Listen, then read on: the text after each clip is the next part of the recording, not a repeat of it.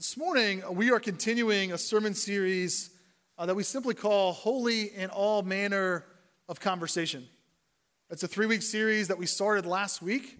Uh, we'll pick up this morning and finish uh, next weekend.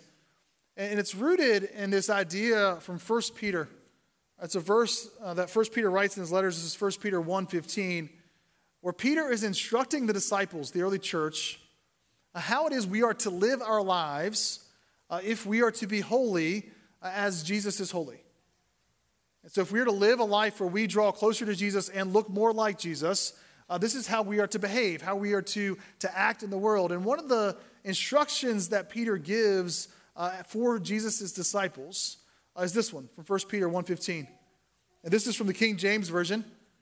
Uh, when he writes this, he says, But as he which hath called you is holy, so be ye holy in all manner of conversation. Peter is saying is, is, just as God is holy, just as Jesus is holy, and God and Jesus are the ones that are calling us uh, into discipleship, uh, we too are to seek holiness, to be holy in all manner of conversation. Uh, other uh, translations will say, Be ye holy, or, or be holy. It doesn't say be ye, that's only King James. it says, Be holy in all manner of conduct. And, and, really, what I love about this version is that when it, when it stresses conversation or stresses conduct, it really is a, a conduct with one another, a conduct in relationship with one another. And conversation or dialogue requires holiness to exist uh, between people. Uh, one thing you hear me say often on Sunday mornings is that one of the most important things uh, that we do uh, as disciples is that we do this thing together. Uh, God never designed us to do it alone. And so we draw together for worship. We uh, come together in small group community. We uh, join together in membership because uh, really this journey of discipleship is one that we were designed to journey with people. But when we journey with people, one of the things that we recognize is we have to interact with those people. we have to dialogue with those people. We're in conversation with those people. And sometimes when we're in conversation, in dialogue, in practice, we actually enter into conflict with those same people. And when we have conversations that enter into conflict, we have to hopefully model a way of those conversations, of that relational conduct, whereby when people see us not just as individuals, but when people see us together, they actually might be drawn to holiness or drawn uh, to God. And so, for these three weeks, really what we're trying to do is get uh, very practical about how we uh, live out uh, that practice and we're doing two things. One, we're drawing deeply on Scripture, and we're also drawing on a book um, that was written by Kerry Patterson. Uh, this is the book. I know many of you have read it, some of you have used it uh, other places. Uh, but Crucial Conversations uh, is a practical book that is designed uh, to help us have, um, to, to be in relationship, but also to disagree on spaces whereby those conversations are healthy and whole, and in our case, holy, as we move and reflect uh, what, what that dialogue might look like. And what they, they define as crucial conversations happen in three spaces, and this will be reviewed for many of you who were here last week. They say crucial conversations exist when these three things are, happen. One, the stakes are high. Uh, secondarily, emotions are strong. And thirdly, opinions vary. And while this, why this is important is because uh, not all conversations are crucial conversations. So we need to pay, to pay attention to conversations differently. One of the, examples that I've used was some, some of you have heard this before, but when my wife and I were preparing to get married, we were engaged, and we were having a conversation about the flowers we were going to have uh, at our wedding. Um, the way this conversation went is she said, uh, Which flowers should we have? And I said, I don't have an opinion. I don't care. And she said, That's not the right answer. You should have an opinion. You should care. She was training me early. And, and she said, which was you like? And I said, well, uh, my opinion, the only opinion that mattered in that case was hers, right? My opinion didn't actually matter. We might have differed, but the stakes weren't that high. They were just flowers at our wedding. The emotions weren't that strong. I just wanted to make sure she was happy. I wanted her emotions to be good, right? But that was just a conversation. That was just me being trained to be a husband. That's all that was. there is nothing crucial about that other than my formation to become more holy. That's all that was. Crucial conversations are different. Crucial conversations exist when stakes are high, when emotions are strong, when opinions vary. It's a very different thing. And so, what we want to talk about and spend time with uh, over these next three weeks are these kinds of conversations. And again, part of my hope is we get very practical. Uh, scripture is very pragmatic about this. This is one of the places that Scripture speaks to often. Uh, we see Jesus in these conversations. Uh, we also see explicit teaching about how to be in relationship and in conversation. Uh, one of those places is from the book of James. Uh, some of you will recognize this passage. It's one of the most uh, well, most quoted passages from James's letter. when James talks about how we live in relationship, he says this You must understand this, my beloved let everyone be quick to listen, uh, slow to speak, slow to anger. For your anger does not produce God's righteousness. What James is teaching is one method by which we have these conversations. One of the, the, the, Christian practices of dialogue is that we are trained, we are taught to be a people who are quick to listen, slow to speak, and slow to become angry. And I love the way he puts this for your anger, your strong emotion that is evidenced by anger, does not produce God's righteousness or God's holiness. And so, one of the things that we have to guard against is how our emotions, when they do rise, when they do get strong, that our emotional response, in this case, James points out anger, is actually moving us to a place where we more fully and more wholly reflect God's righteousness, uh, God's holiness. And so, my hope for these three weeks is that we would give each other some tools. We would have uh, some conversation, as Angelo says, conversation about conversation, uh, that gives us some tools by which, uh, when we speak, when we listen, when we dialogue, uh, we would uh, do a better job of this, that we might reflect God's holiness. A couple questions that I shared last week that I would just keep in front of you. Uh, the first two are this. and this is just two questions. If you do nothing else with this series, I'll write these down. And before you speak, before you communicate, before you go on Twitter, before you do anything else, ask yourself these two questions. If you do this, I promise you, hopefully, you will be more holy in conversation if you take these seriously. Uh, the first is do all of the ways you communicate uh, bring glory to God?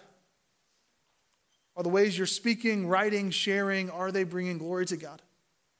And secondarily, uh, do all the ways you communicate demonstrate a love for each other? Again, if you'll do these two things, if we'll practice this alone, I think it will move us closer to holy a conversation. This morning, we're going to take one more step, and I'm going to ask three more questions. The first is How do you respond when faced with these crucial conversations? Uh, one thing we'll learn this morning is that uh, each of us has natural tendencies uh, when we are faced with, uh, with crucial conversations when stakes are high, when emotions are strong, and when opinions vary. We have a natural way we do that. The authors talk about that as silence or violence. Some of you have heard that as fight or flight. So, so you'll have a natural response. And so knowing that response, knowing what that looks like for you, and how you respond to these things will be helpful as you think about how you might model holiness in your conversation.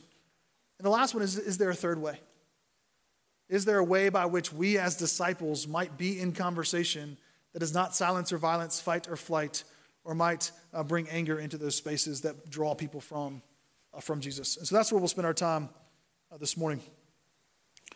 Uh, as we go, as we prepare, I'm going to enter, enter, us into a conversation uh, that is by definition crucial.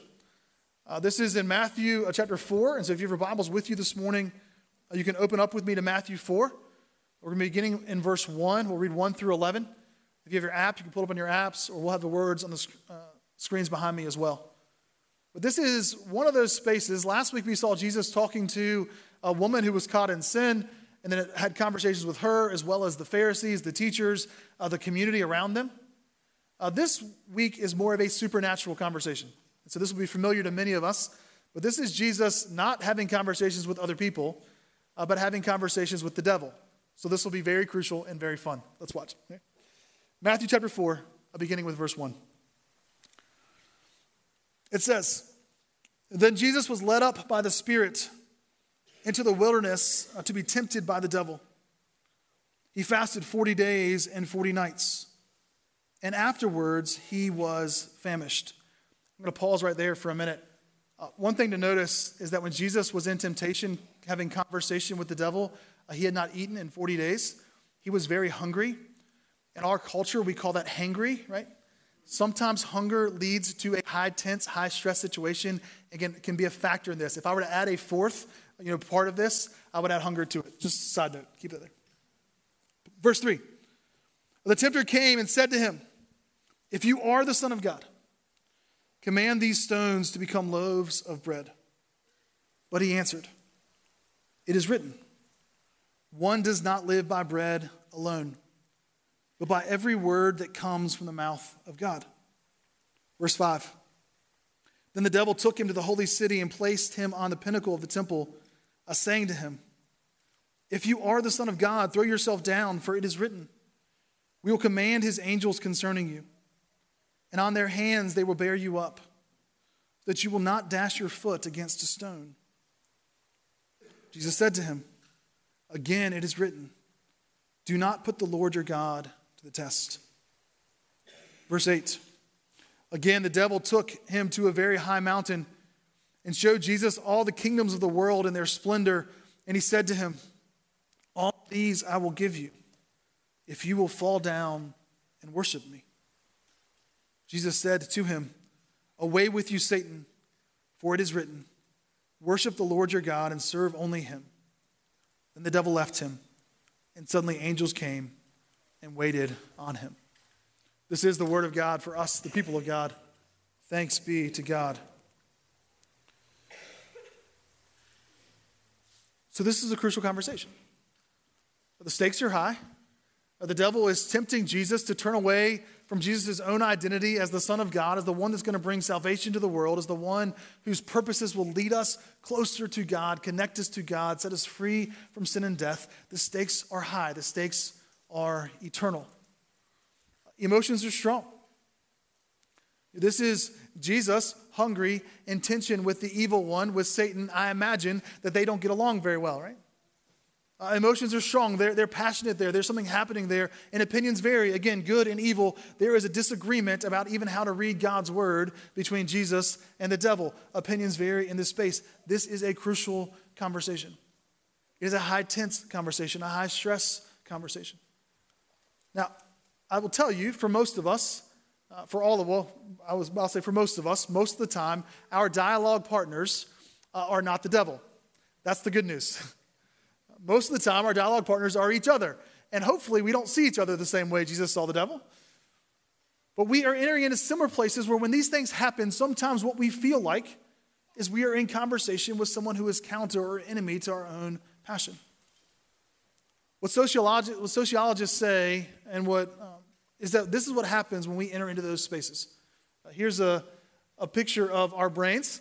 Our brains neurologically and physiologically when we're in places where we don't feel safe, where we feel stressed or high tension or our emotions are strong, we feel like there's a conflict happening.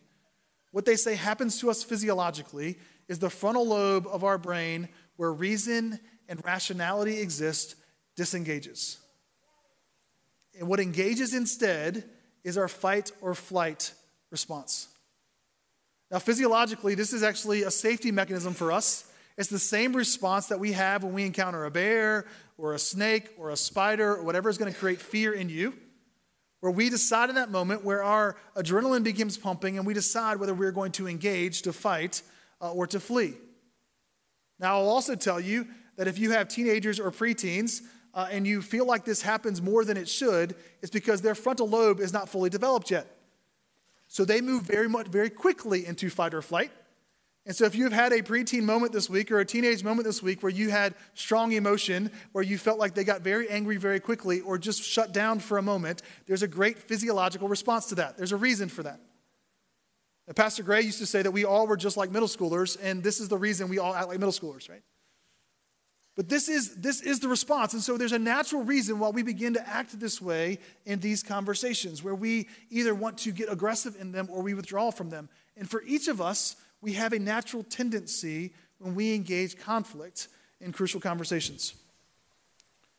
It's usually one or the other. Uh, for some of us, our natural response is a flight response or a silence response. So I want you to imagine yourself for a minute in the last time that you had a crucial conversation. It could be with a spouse, it could be with a coworker, it could be with a family member, a neighbor, whomever. Just put yourself in that space. What the authors of Crucial Conversation says is when we are tend to silence, uh, these are the three things we would tend to do. A silence response or a flight response manifests itself as masking, avoiding, or withdrawing. Masking consists of understanding or selectively showing our true opinion.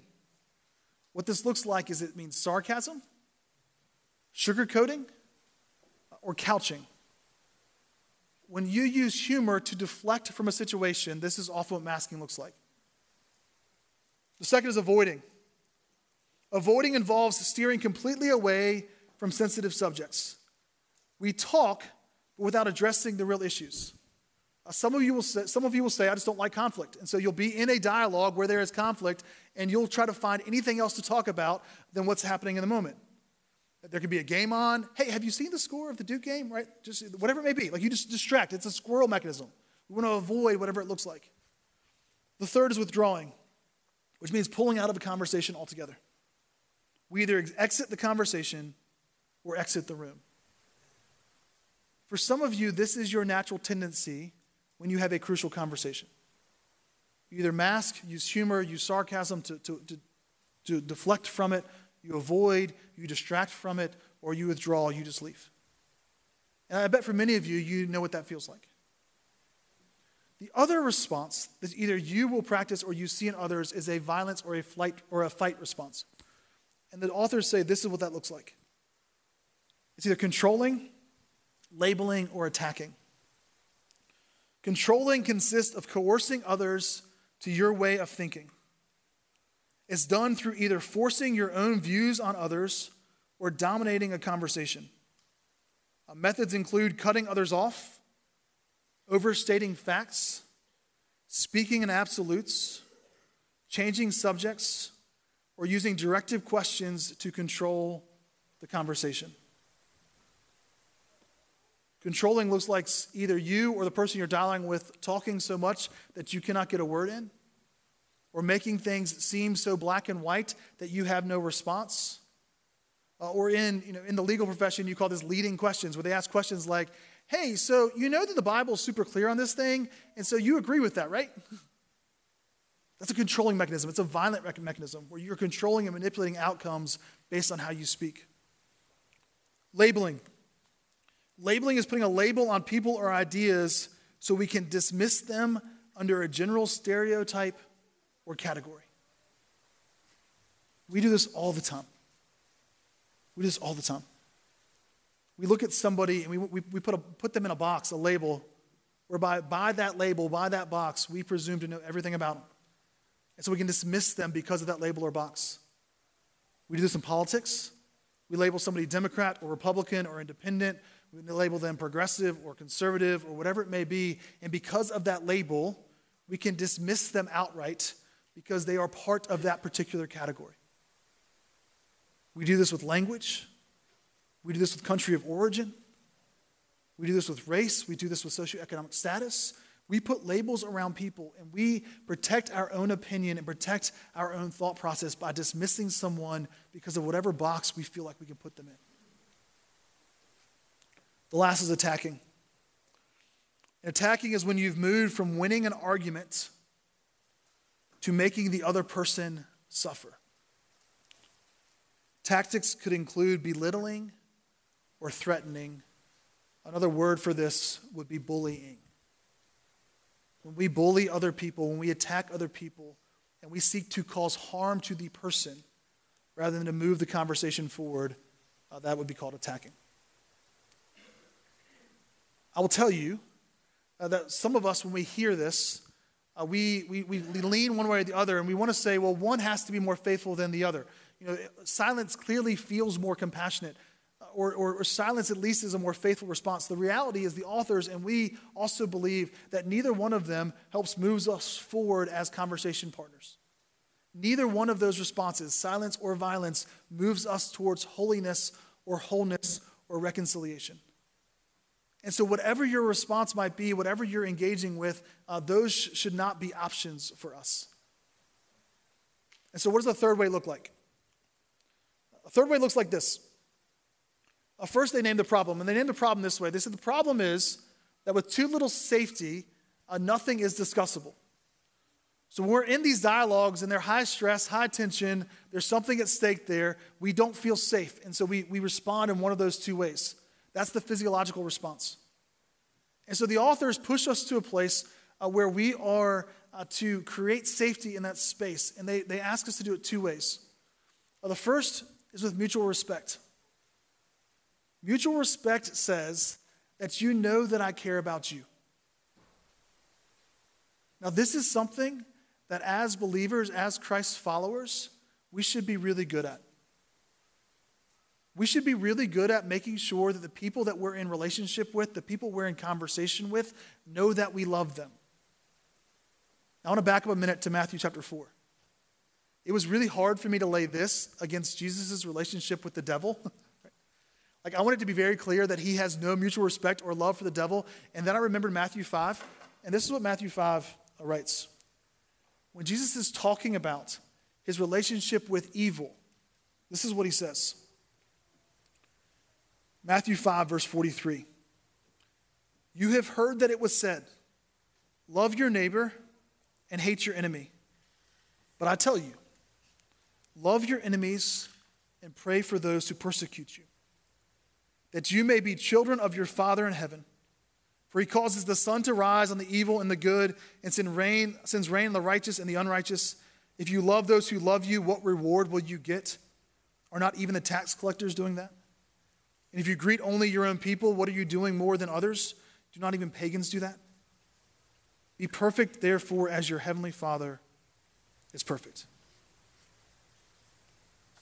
Jesus says that even for our enemies, even for him, his eternal enemy, Satan, the tempter, the, the evil one, our response is to be a response of love, of compassion, of caring for the other, because in that love and compassion and caring, we see the other person as a child of God. As a child of God, we respond differently. And again, we should be best at this.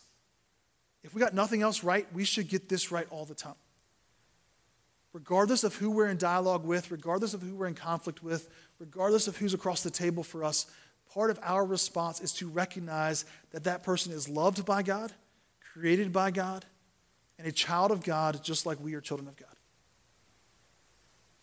And when they know this by our action and by our speech, we tend to create a safe space by which we can then have dialogue and conversation. The second thing that they name is when you do that, when you start there, is that you then move to mutual purpose. that is that not only do I care about you as a person, I also care about what's important to you. I care about your goals. And one of the best things that we can do uh, when, we, when we do this, and we'll spend a lot of time this next week when we talk about the stories we tell, is when we come to these conversations, more often than not, we actually presume what the other person wants in the conversation. Because we know them, because we've been around them, because we know about them or who they are, or who their family is, or, or what their background is, or what their affiliation is, we, we already know what they want, and so we just sort of guess those things and move forward with that. And part of what we have to begin to do as people, if we want to, to move to healthiness and wholeness, we need to ask what matters most to you? What matters most to you? What are you hoping to get out of this? How do we, how do we move forward in this? And when we ask those questions, when we unpack those stories, set aside our narratives, and move to a more holistic narrative, again, we can, we can dialogue in healthy ways. Again, we'll spend a lot more time on this uh, next week. One of the reasons we're having this conversation today and, and these next three weeks is because of the, the crucial conversation that's happening in St. Louis uh, this morning and this weekend. As we've shared over the, last, over the last several weeks, our denomination is in the middle of a crucial conversation. Now, for a little bit of history, we've been having this conversation for 50 years. Uh, we started in 1968 when we were merged and became United Methodists. We were a merger of the Evangelical United Brethren Church with the Methodist Church. And then every four years, we met as a global church. It's called General Conference. And starting in 1972, we started having a conversation about human sexuality. And for the last almost 50 years, we've been having this conversation. Now, I will tell you, if you're having a conversation that's crucial for 50 years, you're not doing it right. That's a pro tip. If you're having the same conversation over and over and over again, and you're not moving forward in it, and you're not moving towards wholeness or reconciliation in it, it is not actually being done in a way that moves us towards wholeness and righteousness and toward godliness. That's not happening. We have failed generally at conversations like this. We all do it. We do it in our relationships, again, with spouses, with neighbors, with, with coworkers. We also do it in the church. And part of why we've not done this well is because we as a denomination have practiced these same things. When it came to having this crucial conversation, we've practiced things like silence. You know, we've masked the issue. We've talked about anything but the issue. We've, we've said it's something else than what it actually is. And so we've covered it up with, with humor or dialogue or other things to, to not have to talk about it. We've avoided it. We've talked about other things beside this. We've, we've created distractions in that conversation to, to pull us away from the heart of issues. We've also withdrawn. People in our church have simply stepped outside the room, stepped outside of the places with people that they have been in relationship and mission with and ministry alongside to literally transform the world have simply left because they didn't want to have this conversation. We've also done it with violence. We've controlled the conversation. Different groups have formed, different, um, different groups have kind of come together and made a politics or strategy or design to coerce and to manipulate the conversation to, to land in the place that they want it to land. We've labeled. We've taken a group of people, in this, in this case, uh, people that have identified as members of the LGBTQ community, and we've put them in a box, and rather than being in relationship with people, we've talked about them as if there's some debate uh, to win or lose. Again, one of the things that we have to be best at as the church, one of the things that we have to get better at and to do better than anybody is to see people as people and to see topics of conversation as topics of conversation. We cannot see people as topics of conversation, they are not an issue to debate. We do this so poorly. And part of my hope and part of my prayer uh, for this week, and part of my hope and part of my prayer for this church is we would continue to be a church that takes seriously uh, where we're called to welcome all, to love all, and to serve all, and to see people, all people, regardless of what labels we put around them, as children of God, created by God, and imprinted on them the image of God that God gives each of us. When we can shift our imagination that way, and we can see people with an imagination that God has created each of us uniquely, and God has made us, and God forms us, and God loves us. And we can be in conversation with, not conversation about, that will shift the way that we have these conversations. We've got to get better at that. The last thing is attacking. Too often, we as a church have used bully tactics, we have used attacking tactics to isolate, to divide, to break apart, not to draw together. And when we do that, when people watch us do that, they just see a reflection of the same culture that we live in, which is the reflection of a culture that, that uses attacking to break apart, not dialogue to draw together. And because they watch us do the very same thing, no one sees God in that. Because that is not godly.